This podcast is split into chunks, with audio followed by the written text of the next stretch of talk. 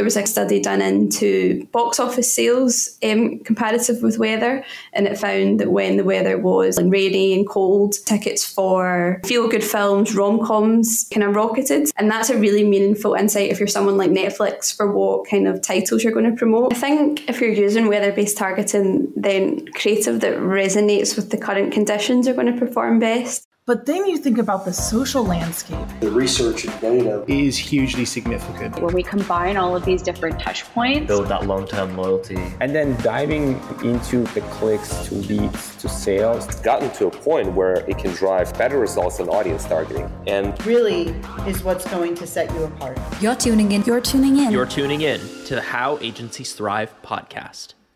Hello, and welcome to the How Agencies Thrive podcast.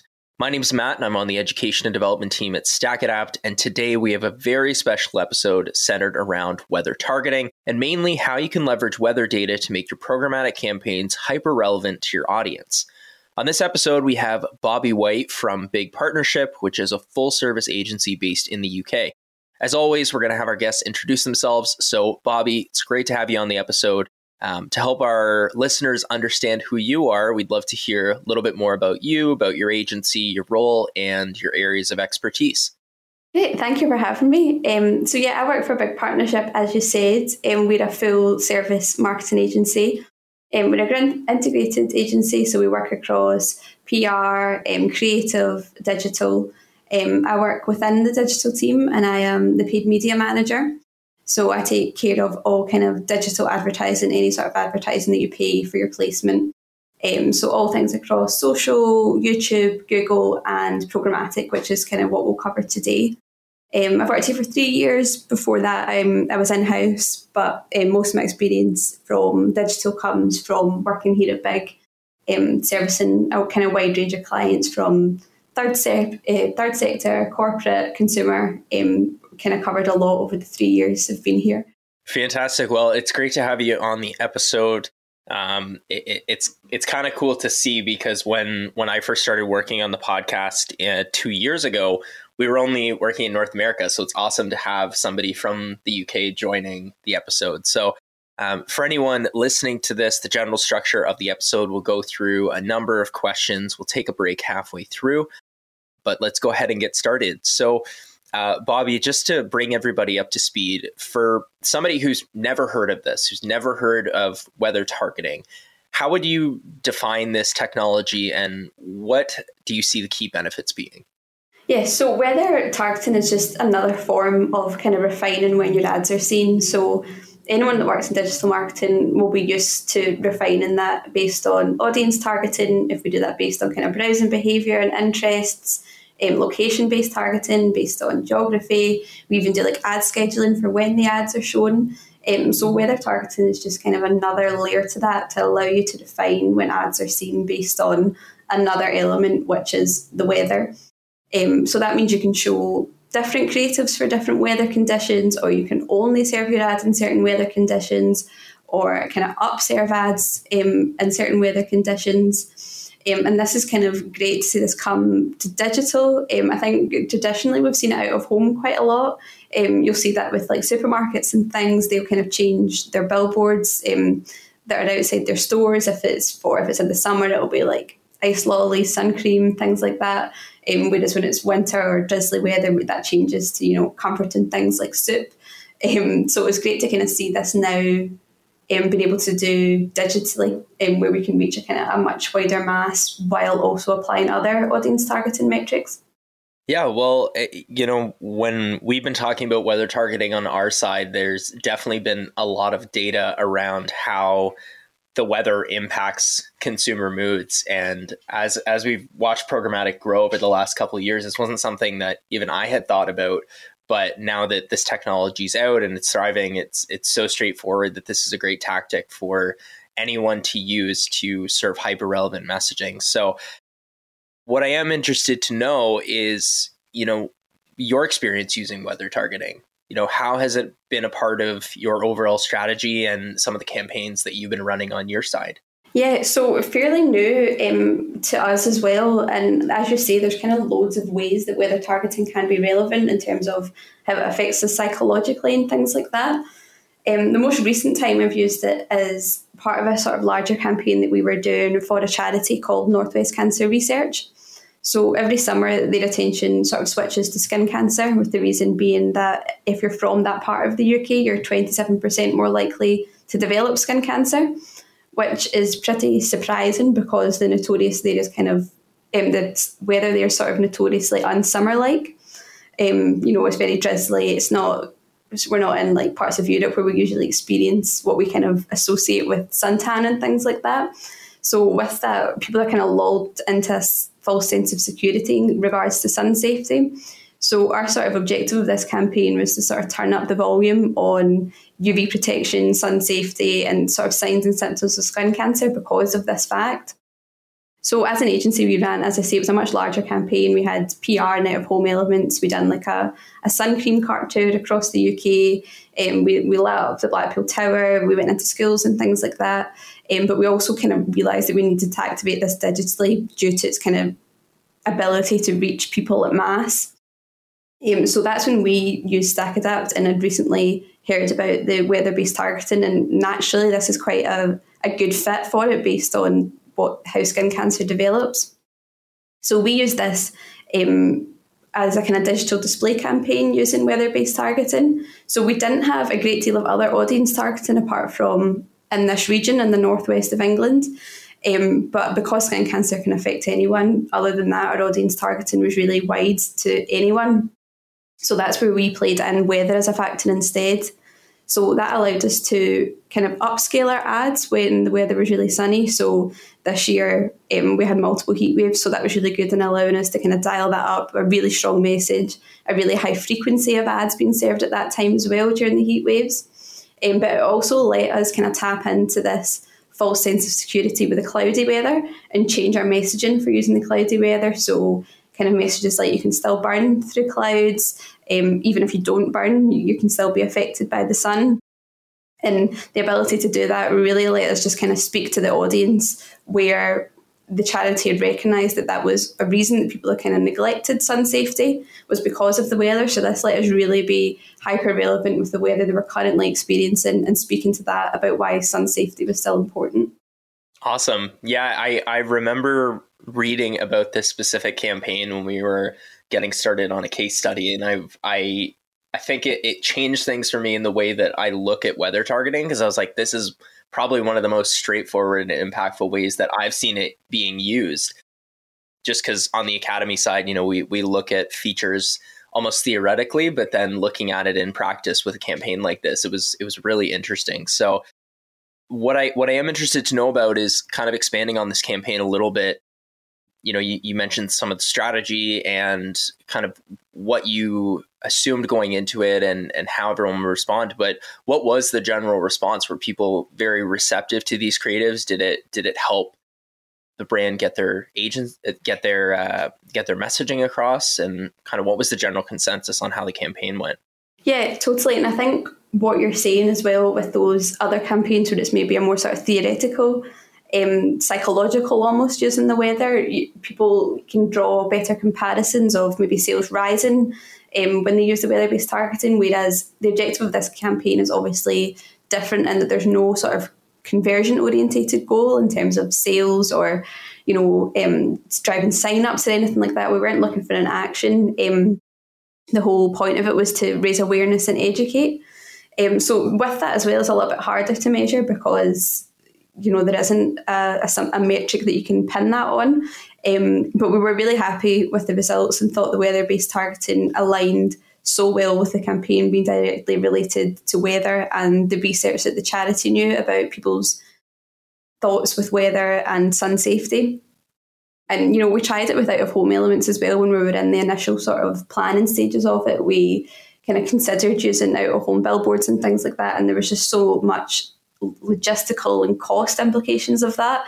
Um, that we weren't able to implement it, and I think that would have been otherwise disappointing. But because we were able to do it digitally, um, that really helped us kind of drive up um, the awareness that we were able to deliver. Um, and in the end, we reached hundreds of thousands of users with a really kind of fairly small budget as a charity. So it's a, it's a finite budget um, that we had, and the the frequency and the serving that we were able to use over the over the heat waves were so beneficial as well um, and something that aligned so closely with our clients' goals. So yeah, really, really happy with the results, and so was the client. As I say, not as tangible to measure with things like uplifts because we are talking about such a, a large topic of sun safety. Um, but we were really pleased, um, and looking at things like the engagement, um, and, and that it was was all really positive. In your experience, in terms of creatives and formats, what has worked best for a weather targeting specific campaign? I think if you're using weather based targeting, then creative that resonates with the current conditions are going to perform best. So, any sort of marketing messaging that can relate to what a consumer is currently experiencing is going to have the most sort of impact. So, for example, um, if someone's outdoors in snow and you're advertising for a new type of jacket, you can kind of focus on the warming properties of that. Um, obviously, retailers are going to be advertising things like jackets in winter anyway, seasonally. But with um, the weather based targeting, you can kind of make that even more relevant to the conditions they're experiencing. So if it is snow, there can be snow featured in the creative. Um, it can mention the snow that that's what you're currently experiencing and the kind of properties or benefits of the jacket that directly to relate to you know warming or waterproof um, can be used as per the conditions.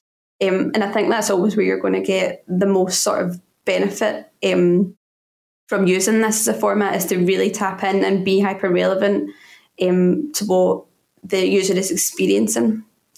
In terms of formats, I've not really um, found one that I would say is definitively better than the other. Um, there will be data out there for it, but I think with this, it's always going to depend on your audience, what you're promoting, what the objective of the campaign is. And I think you're always best just to test um, and kind of work with as many formats as you can and refine it down rather than try and work off other people's data sets. Um, as I say, for the one we um, spoke about was display, but that was more born out of it worked better with our creative ideas rather than with the weather based targeting. And I think if you look at it from more a holistic view, that's where you'll get the kind of better answer there um, in terms of actual kind of ad formats. Awesome. Now, in a more practical sense of of a, a listener who might want to get started with weather targeting, I, I kind of want to pick your brain a little bit on not only what some of the best practices would be for getting started, but also any limitations and kind of the best way to to mitigate those limitations so that you can succeed with this format.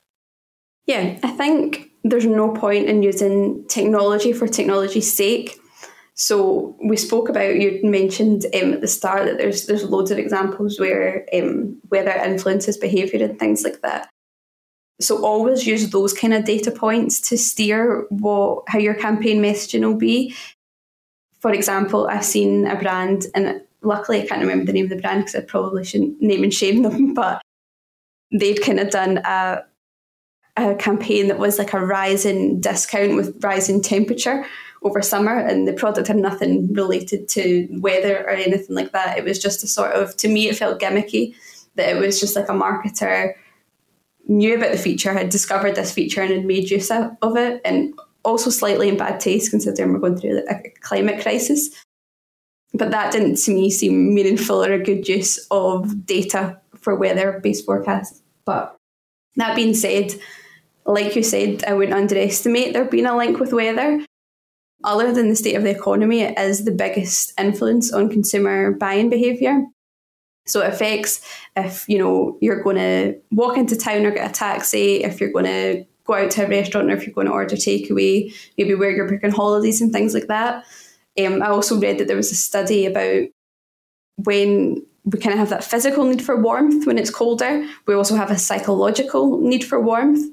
So there was a kind of study done into box office sales um, comparative with weather, and it found that when the weather was miserable and rainy and cold, that um, tickets for kind of feel good films, rom coms, all um, kind of rocketed.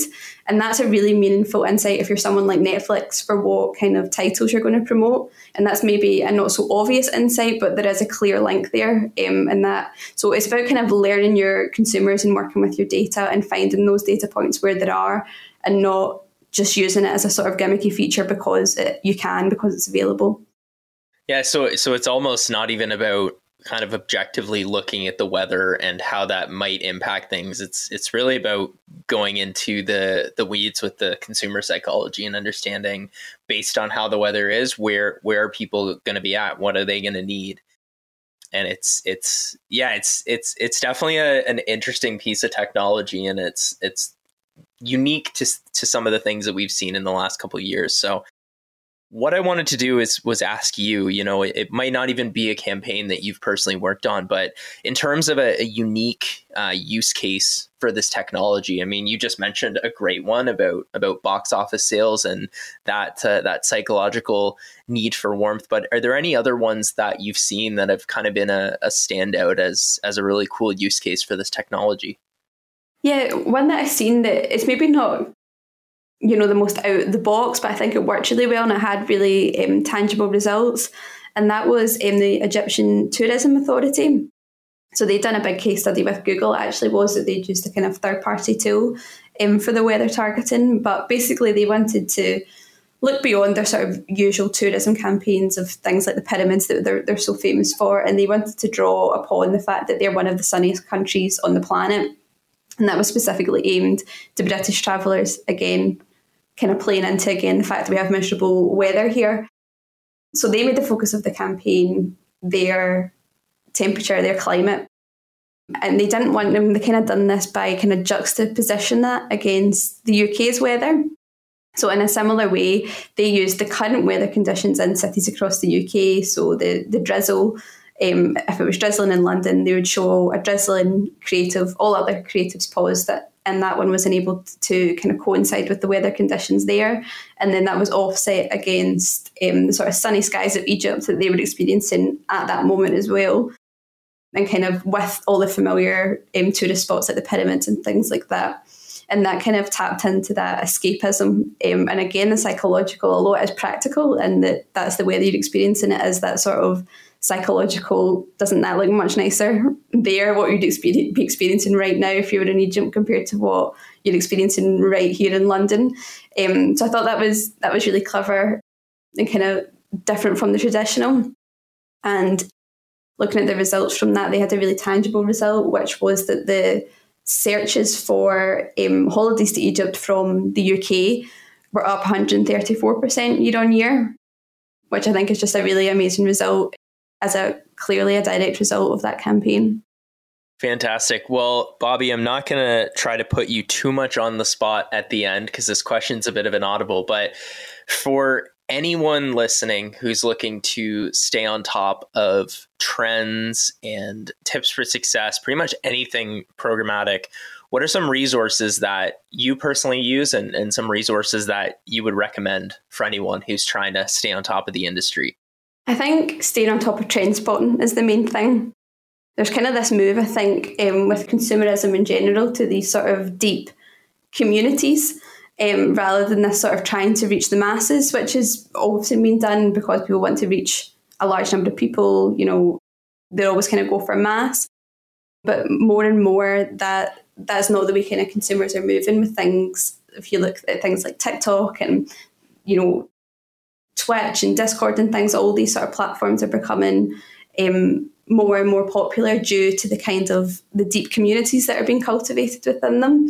So I think that is where the kind of future is headed for consumerism. Um, and I think brands just now should be looking at kind of speaking to these multiple communities um, in different ways and giving these communities different experiences rather than the kind of usual appealing to the masses. Fantastic. Well, Bobby, thank you so much for for joining. For anyone who's been listening to this episode, we hope that you took away some key insights on weather targeting. We hope you have a much better understanding of how this works and and what some of the benefits are. So, again, Bobby, thank you so much for joining. This has been the How Agencies Thrive podcast, and we'll see you in the next episode.